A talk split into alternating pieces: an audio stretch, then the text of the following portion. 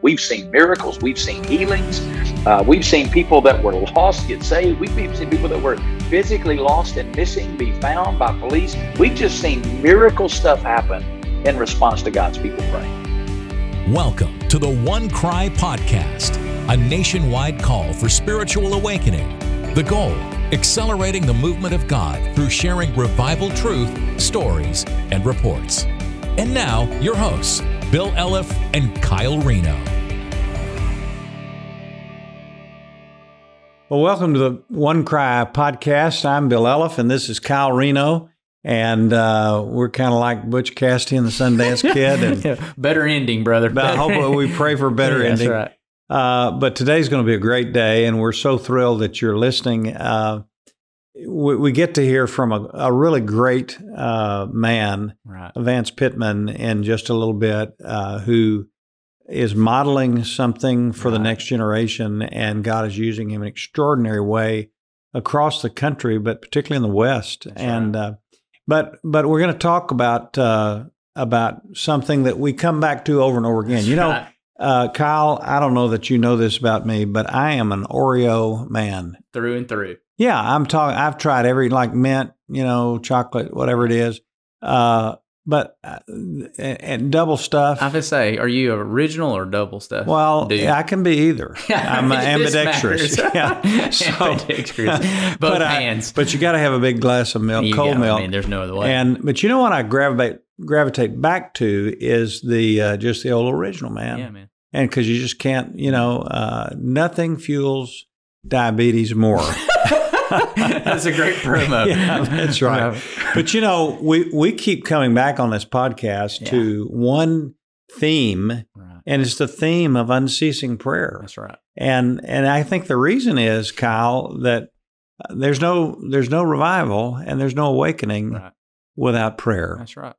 Yeah, we have to come back to this. I mean, it's not like if you stay with us on this podcast, and I hope you do, and subscribe and share it with others, uh, we're unashamedly going to keep coming back to this passion for real prayer because there's no real revival without people catching a desire to pray. And I, I think about, I, I love reading the scripture and trying to slow down and read it even with a sense of humor because these are real people, you know.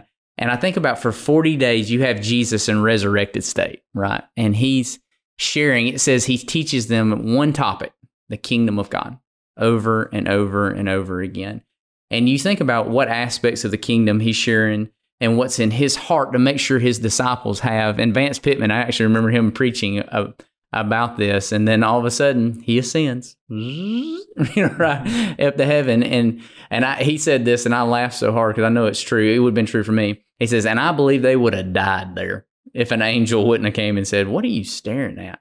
What are you waiting for? He'll he'll return one day, but it's not right now." You know, and and let me tell you what I love their response because the Lord tells them, "Go and wait, go and wait on the promise of the Holy Spirit." And what you see in Acts one is that they directly tie waiting with praying, and and they do some things waiting what for an outpouring for an outpouring of the Holy Spirit. And I know, listen, I don't want to get into argument. I know that there is a uniqueness descriptively about Acts 1 and 2. Uh, there, there's Acts, there, there was the start of something in that moment. But what I don't think is unique is the position God's people get in.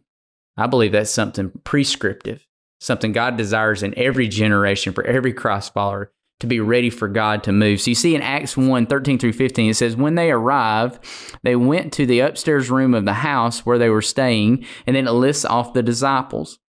Verse 14, it says, They all met together and were constantly united in prayer. Hear that. They all met together and were constantly united in prayer, along with Mary, the mother of Jesus, several other women, and the brothers of Jesus. During this time, when about 120 believers were together in one place. So, a few observations about these Christ followers that had just been told to wait, to wait for the work of the Holy Spirit in their lives personally. What can we learn? Well, a few things. It started with a real place. It started with a real place. They went and found an upstairs room that would obviously hold 120 or so people. We refer to it as the the upper room, you know, a place where they could get positioned before God to meet with Him. It wasn't a synagogue necessarily. And we know it wasn't a synagogue, but merely a place that they could pray. Let me tell you what I've found personally. It's not where that makes the place special per se, it's what happens there. Meaning, it's not where that makes the thing happen, it's what you actually do once you get there. So I, I just want to encourage my pastor friends and church leaders are our churches special places because of what happens there? Are they real places that have been set apart for real praying? Now, you can pray anywhere and praise God. Uh, and I hope you have special places personally. Might be closets, might be a chair, might be a back porch or front porch or a, a walking trail that you go and walk with God and prayer. But I, I want to encourage us with a thought here in light of the upper room. Where's a place that the people of God come and pray? Or what's a real place that they know that they're going to meet with God right there? So it's a real place. Second, they rallied the right people. I want you think about that. They they it, it wasn't everyone because at some points there's thousands that were following Jesus, and we know a lot have deserted at this point. But there were 120 that were ready to wait there were 120 that were ready to pray. And I, I just want to encourage uh, other pastors and church leaders out there. I know that that getting people to pray can be one of the most discouraging things on planet Earth, because uh, the, In a lot of ways, and I don't mean this harshly. Sometimes you find who, who is the true church. You know, who are those that are willing to walk into the presence of God. Cymbala has always said, Good preaching can get somebody to Sunday morning. Only Jesus can get somebody to the prayer gathering because they're there to meet with Him. But I would rather personally spend my energy rallying people to the real thing that promises real power than to merely do the easy thing that appeases people. That appeases people. So we got a decision to make in that. How are we going to get people into places the right people to pray real prayers. So there a few things now we're saying. You have you, have the real place, you have rallying people, and then you got to do the right thing. I've heard I've been to prayer gatherings and we haven't prayed much. Anybody ever been to one of those? It's pretty strange. Actually, walk away going, "That was good." Did we actually ask God to do anything? So you have ten days. We know right here that they cried out. I believe they prayed in light of a promise. God said he was going to do this. Jesus just said he was going to do this. So they're praying that promise into existence. And they, it says consistently, consistently meeting together and praying. Let me tell you what I think is true in my life, and I think it's true in the life of the church that we back up right before the breakthrough comes. I think a lot of times that we, we don't persevere till we see that promise actually play out through prayer. And, and and coming into, I know a lot of leaders out there. You, you think through seasons. I do, uh, and I think God gave us seasons in the natural. It helps us understand things in the spiritual. Uh, what what what season spiritually are you planning for come January? We've watched this, uh, Bill. We've watched that churches are engaging. It seems like more and more at the first year with seasons of prayer and fasting. That they're setting up like rhythms in their church each season to think through how are we going to pray intentionally? How are we going to walk? How are we going to rally the right people to do the right thing in real places? To believe that if we do that, that's our part, that God has always been faithful, always been faithful to do his part. So here, here's my here's my encouragement. Anybody else out there want to see real power in our day? I'm not looking for Acts two again. I, I'm I'm looking for an outpouring of the Spirit again for a movement of God. And so they do that for 10 days. And then what happens? Just to remind us and build our faith. And on the day of Pentecost, all the believers were meeting together in one place. And suddenly, I love when God shows up, everything starts shifting, everything starts changing. There was a sound from heaven like the roaring of a mighty windstorm, and it filled the house where they were sitting. Then what looked like flames or tongues of fire appeared and settled on each of them, and everyone present was filled with the Holy Spirit and began speaking to each other in other languages as the Holy Spirit gave them his ability. This ability. Think about this. 10 days they waited in a real place with the right people and they prayed real prayers and now they're experiencing real power, a real move of God. Now, I'm not, Pentecost is Pentecost, but what do we need now? Man, we need an outpouring. We need the real thing again. We need moments in God's presence where God gives us power and wisdom and, and understanding and then moves us into mission like never before. So I think that the positioning is still the same. The wind blows as it wills, but the positioning is still the same. So I'd encourage us to think through how to do that personally and in our churches in this time. You know, uh, that's so beautiful. And Kyle, I, I was just thinking as you were sharing that of Jesus in John 14, right before this, you know, he has, they get, the disciples are afraid because he right. keeps saying, I'm leaving, I'm leaving. Yeah, I'm out. And uh, he gives a little locker room talk yeah. in John 14, 15, and 16. Mm-hmm. And, and he, and he says this, now look, um, I've done great works, but greater works than this are you going to do? I, I, just can't, you know, it puzzled me at first, uh, but I realized it's not greater in significance, right. but greater in scope. Right. So here was Jesus. He ascends to heaven. There are 120 mm. folks there, right? And he knows, though, if they will wait right. and they will pray, if they'll use the means yeah. that he's put at their disposal, mm-hmm. that the Holy Spirit is going to come in power. Right. And it's not, it's going to be 3,000 right. the first day. Right. You know, the first message right off the yeah, bat, the first day. And now if the church will pray, the magnitude of that all across the world, and the and the point of that is so the gospel goes to every tongue, right. tribe, people, and nation, Amen. and then the end will come. Amen. So, uh, boy, Lord, help us to, to pray like that. Kyle, we've got a, a man that is really illustrating this, right. and uh, we had the privilege of catching up with him not long ago. Vance Pitman at Hope Church in Las Vegas, and who also works with the North American Mission Board. Right of the SBC. And so listen to what Vance has to say about this very topic. We're so thrilled to have uh, Vance Pitman, one of our dear friends, and uh, just one of God's choice men that he's using in a great way. Uh, Vance went out 20 years ago and started Hope Church in Las Vegas. But as I mentioned before on our earlier broadcast, uh, he did that with the the calling from God to start a church planting church and really a church planting movement in the West. And Vance, we're thrilled to have you today. Man, it's great to see you again. Bill, great to see you. I'm really honored to be here. I so appreciate uh, your impact in my life. It's a joy now to be in the West and be able to work with some of your sons in places like Colorado and up in Seattle and church planting and to see your generational impact in places that maybe you didn't ever think you'd be impacting. But mm-hmm. uh, man, it's just it's great to be here with you. Well, we're glad to have you. And and today, uh, Vance, we just I, I know that there's something, and this is not true of a lot of pastors and Christian leaders. Uh, I've often said nothing's going to happen God's way until prayer quits being a side room and becomes mm. the foundation.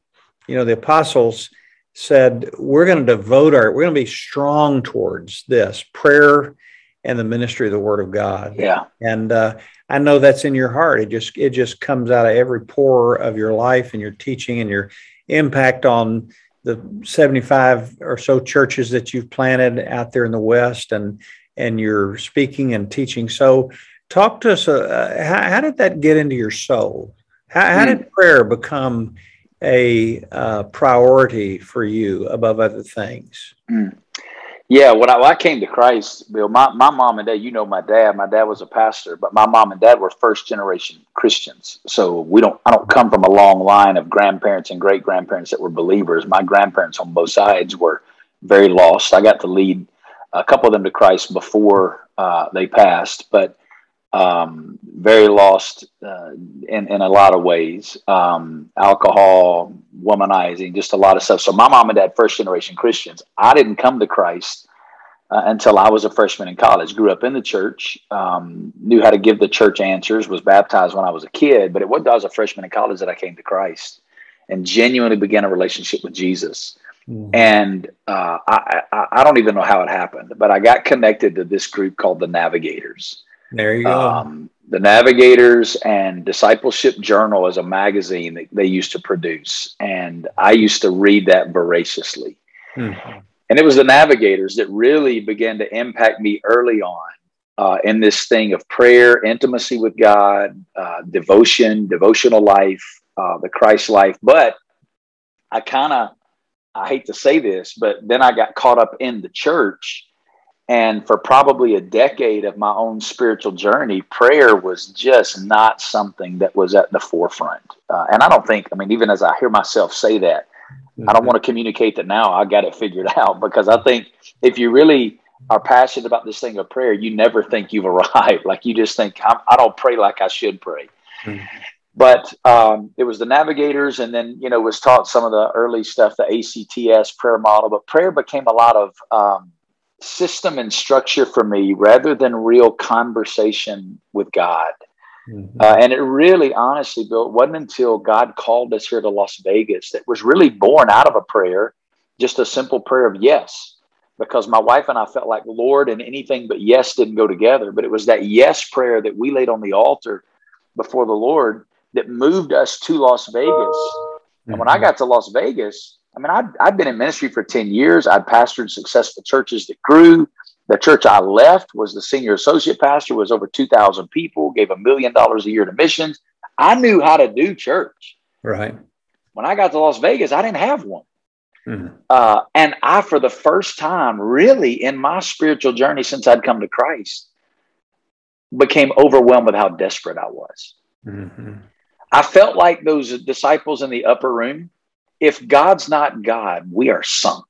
Like mm-hmm. two three white guys from Alabama and Tennessee moved to one of the most diverse cities in America, uh, the most diverse zip code in the United States at that time and still to this day.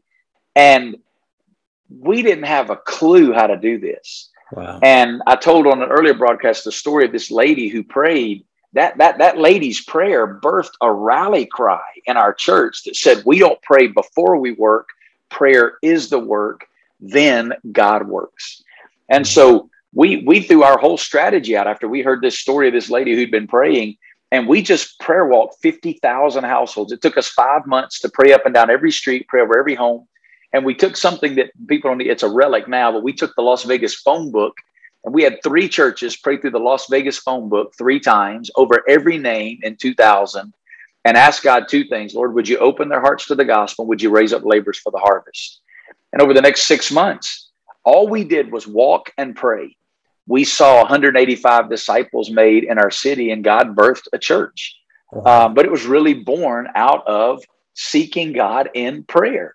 And so it just became a part of who we were. But then our church took off, and man, we began to drift again. And in 2015, I began to just really study awakenings movements. I'd actually had a conversation the previous year with Byron Paulus uh, mm-hmm. at the SBC about awakenings and movement. It began to stir some stuff in my heart.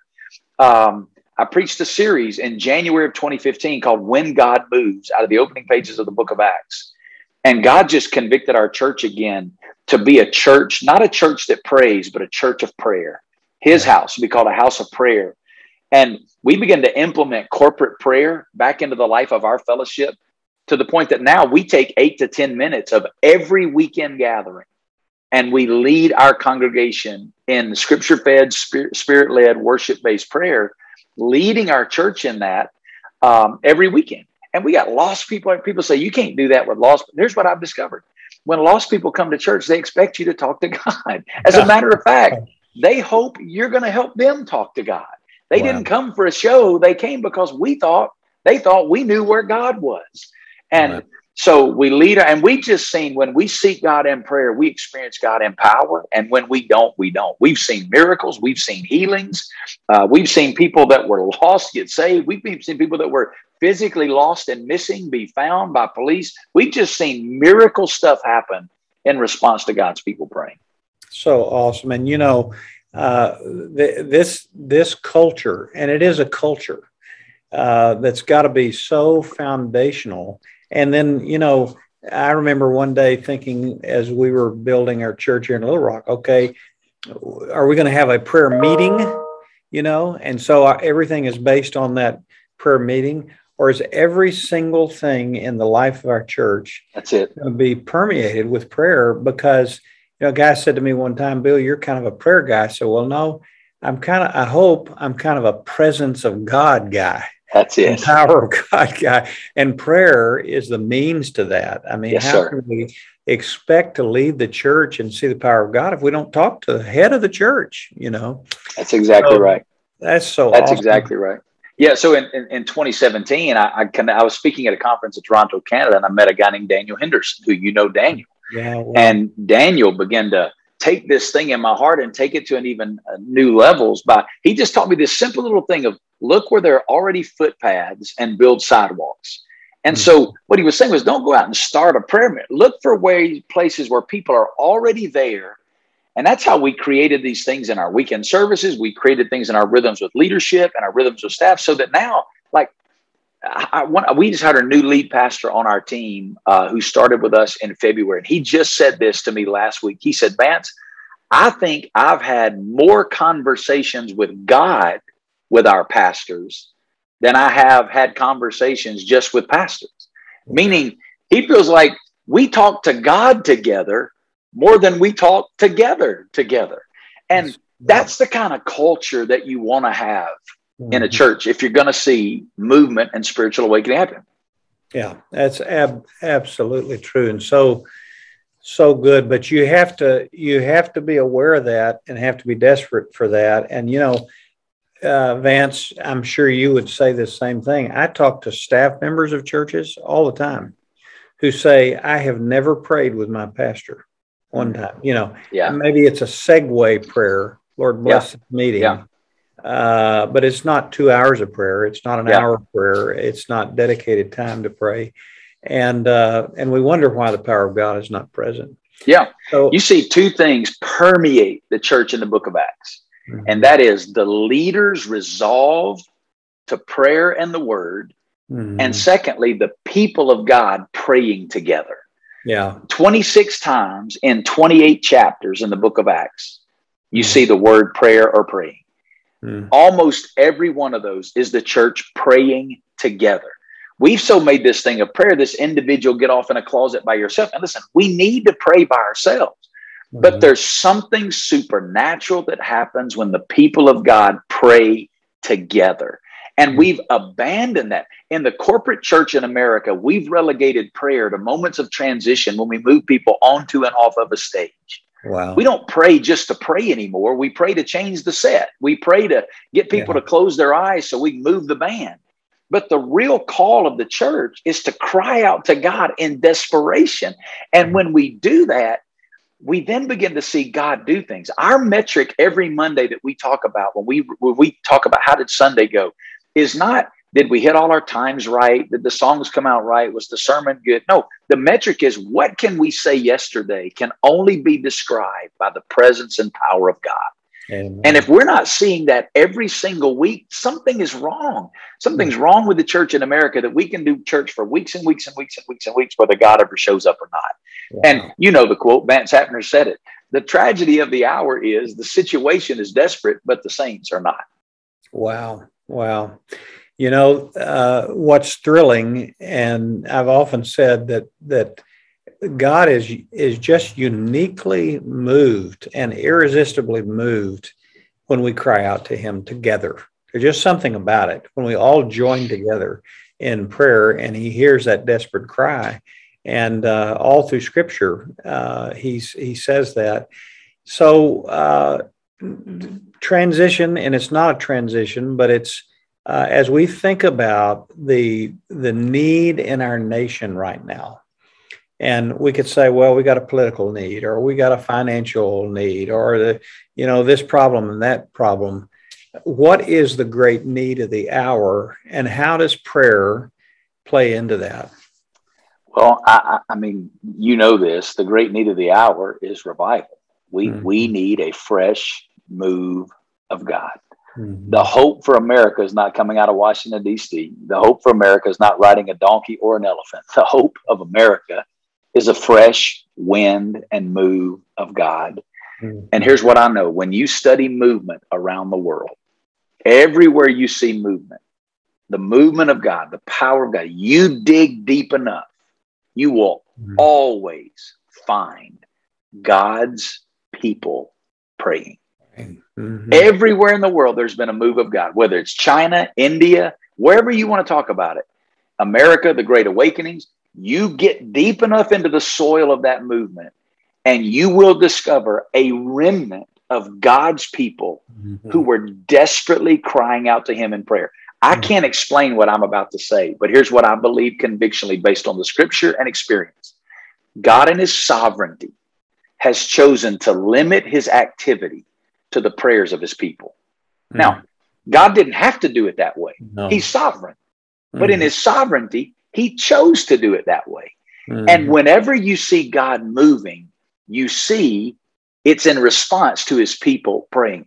If we cannot create movement, we can't start enough prayer meetings to make movement happen.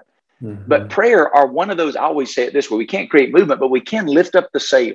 Another one of those sails of movement is the prayer of God's people. Mm-hmm. When we come together and pray, we're lifting up the sails. Should the wind of the Spirit of God move to be ready to catch that wave? And that's what I think prayer and movement, that's why I think they're so linked together. And, and you know what's fascinating right now, Dave Butts, who's the head of the National Prayer Committee and is on our One Cry team, uh, he he says, and he said this repeatedly the last year. He said, "We believe all these prayer groups are connected through the National Prayer Committee. That there are more people in America praying right now than any time in history. Mm. And uh, when you may see, that be so. Oh yeah. Well, you see the prayer, the prayer movements, the prayer initiatives, the prayer, you know, Coliseum events. I mean, you know, you see all these kind of different things happening. And just, I think you'd probably say with me, you know, 15 years ago, you couldn't scare up a conversation about revival. Right. And and but now every godly pastor I know is saying we've got to have revival. How do we yeah. do that? Yeah. And and they're learning and we're learning together. Well, it begins by desperation that leads to a desperate cry. Yeah. And, and sustained, uh, fervent uh, crying out to God. And God, I've studied this in the Bible. I can't find a place in the scripture where God's people prayed humbly, repentantly, that God didn't hear an answer. That's right. He, he well, promised that he would. Yeah, and he's got everything to gain by that, you know. And we're praying according to his will. It's what he wants to do. Yeah, so beautiful. So, Vance, tell us, uh, just give us one final thought about how you would encourage a pastor that's listening, or a spiritual leader, or a small group leader, uh, to get in on what God's doing here through prayer. What would be what would be some first steps for them? I would, as a first step, whether you're a small group leader, a pastor, in your gathering, whether that's your small group or your church, just take five minutes, mm-hmm. take a psalm, take one verse out of that psalm, and lead your people through that verse to just pray. How can they praise God from that verse? How can they request of God from that verse? How can they seek God through that verse and just take five minutes and just lead your people mm-hmm. to pray? And if you'll begin to do that, I'm telling you, you will see God begin to do the supernatural. We yeah. we um we had, uh, and I know this doesn't fit in everybody's box. We had a a moment in our services not too long ago where our worship pastor had been through some stuff physically. So I brought him up on stage. We used our our few minutes in the service to pray for God's healing on his life. But because I knew him, I knew he wouldn't want us just to pray for him. So we took some scripture and we just prayed a biblical prayer around God's power to heal. We had anybody in the room stand that needed prayer for healing. And Bill, honest before the Lord, I'll let you talk to the two ladies. We have two women in our fellowship who were healed of stage four cancer. Oh, um, that are now alive. They're thriving in our fellowship. They're using their, and this has been a couple years ago that this happened. So, um, it's God moves in response to the prayers of his people and just begin to obey that. Amen.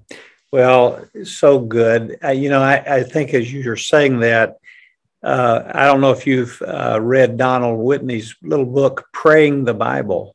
And his his contention is that most people get bored. They quit praying because they they're tired of saying the same old things about the same Mm. old things. And he said, if you ever uh, understand that every scripture in the Bible can be prayed, right? And that's how we that's why we how we pray it into our context, to our family, to our about our church, is not just read the Bible, but pray the Bible. And his little book, uh, Praying the Bible, is so so helpful in that in that way.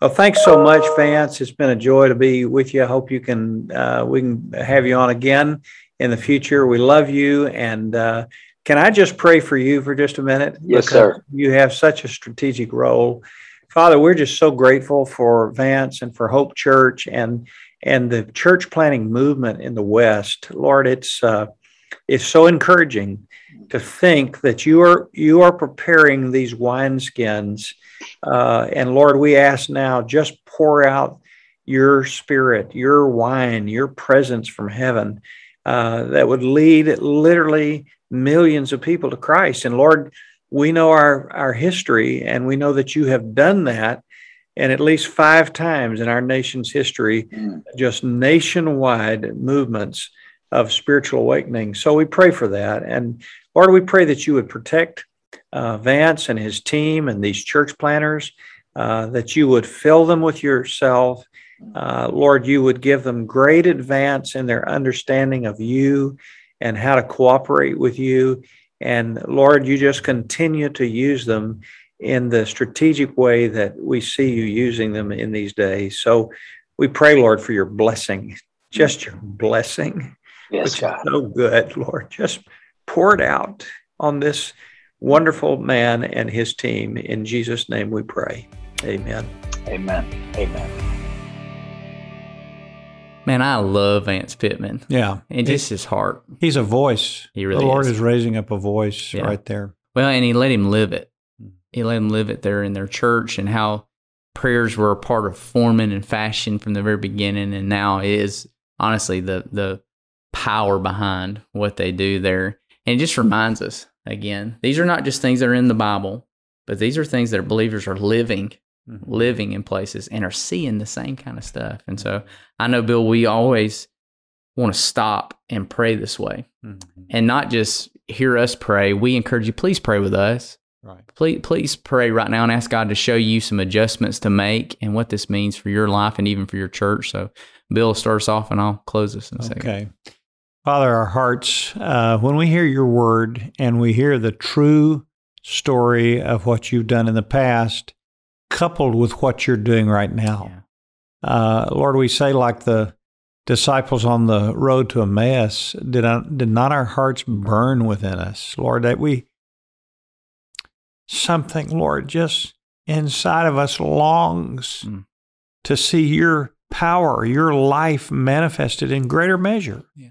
And then we look around at the darkness of our world and and the incredible need and the millions, billions of people who are on their way to eternity without you. God, please send your power. And Father, we pray that a great spirit of intercession and prayer would just flood across the nation and across the world. And Lord, thank you that we're seeing that. Mm. Lord, we're just seeing a, an extraordinary prayer movement happening right now. And so we thank you for that. Lord, don't pass us by. Don't Yeah. let us uh, sleep in a time of harvest, That's Lord. right. Don't let us just be slumbering somewhere when, when we're to be working and praying and sharing the gospel. And uh, take us there, Lord, in Jesus' name. Yeah, Lord. We need help. We're Mm-hmm. just, we are uh, very aware of how we can just sort of move on in life and move from these truths. And so I just pray, anchor this in my heart and Bill's right. heart and the heart of every listener today that, Lord, we would get in the right position. Mhm. And Lord, we, we would ask uh, in this season and future seasons, uh, Lord, in everyday ways uh, and in every moment, seasons of our church and the city we're in, for a real outpouring of the work of the Spirit. And Holy Mhm. Spirit, we just welcome that. We welcome that work in our lives and in and in the church and in the, Lord our nation right now. Mhm. So please, God, please awaken that cry in the heart of each of That's us. right. So we we pray, Lord, whatever's suppressing that, I pray that you would remove it. Whatever's That's in the right. way of that, I pray you'd rend us of it. But God, I, I pray that that real cry would just come bubbling up out of us, and, Mhm. and you would be glorified, Jesus, in your name. Amen. Amen. Well, thanks again for joining us today. And I hope you'll uh, stay with us week after week. And uh, our whole goal is not to promote uh, people or even an organization Right. that's trying to promote revival. We just want to see God come. Amen. And we want to help you uh, as you join with millions of people seeking for a great movement of revival and spiritual awakening. So join us and, and tell people about the podcast Yeah. uh, so they can be equipped too. And we'll see you next time.